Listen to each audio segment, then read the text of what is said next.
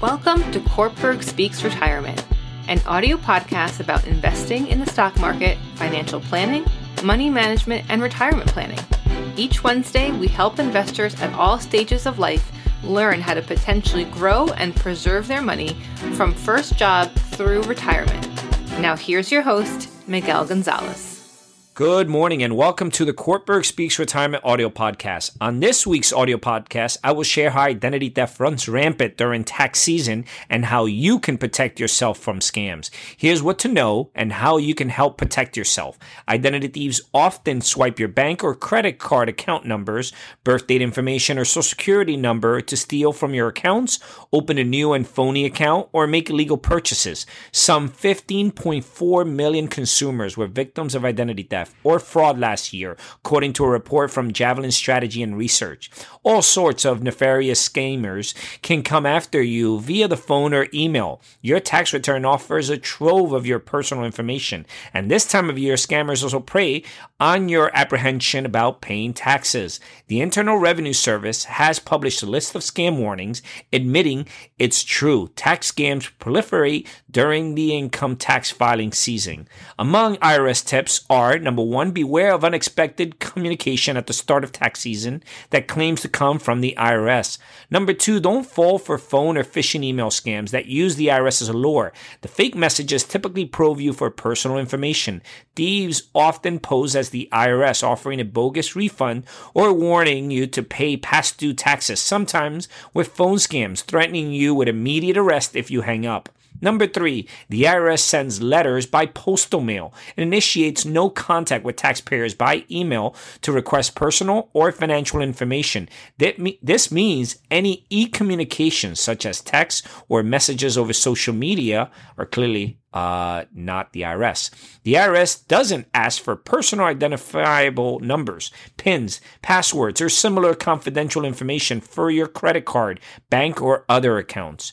The IRS also, if you get an unexpected email, open no attachments. Again, open no attachments and do not click links in the message. Forward the email to phishing at irs.gov. See more about reporting phishing scams involved uh, involving the IRS at the agency's website.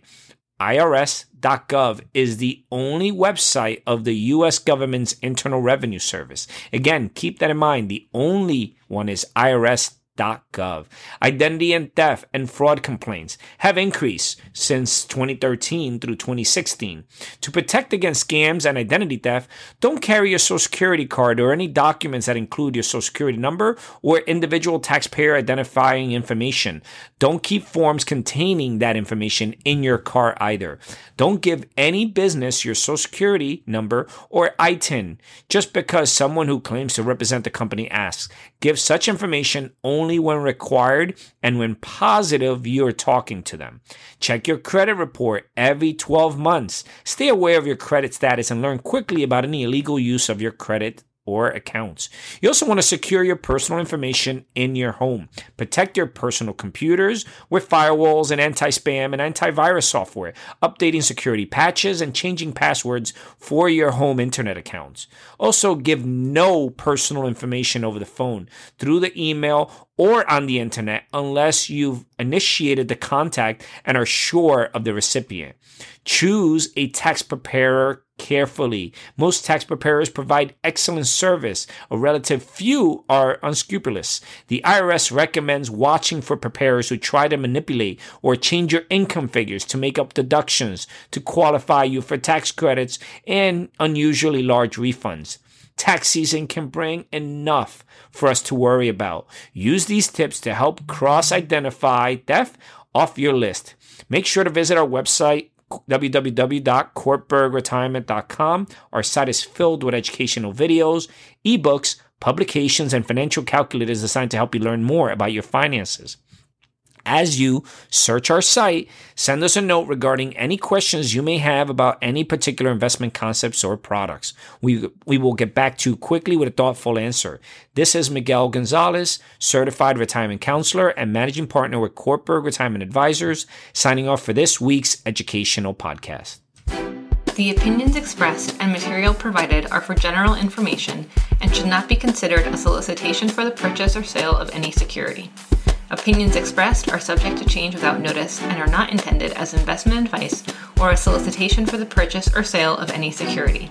Please consult your financial professional before making any investment decision. Securities offered through LPL Financial, member FINRA SIPC. Investment advice offered through Private Advisor Group LLC, a registered investment advisor. Private Advisor Group LLC and Kortberg Retirement Advisors Inc. are separate entities from LPL. Investing involves risk, including possible loss of principal.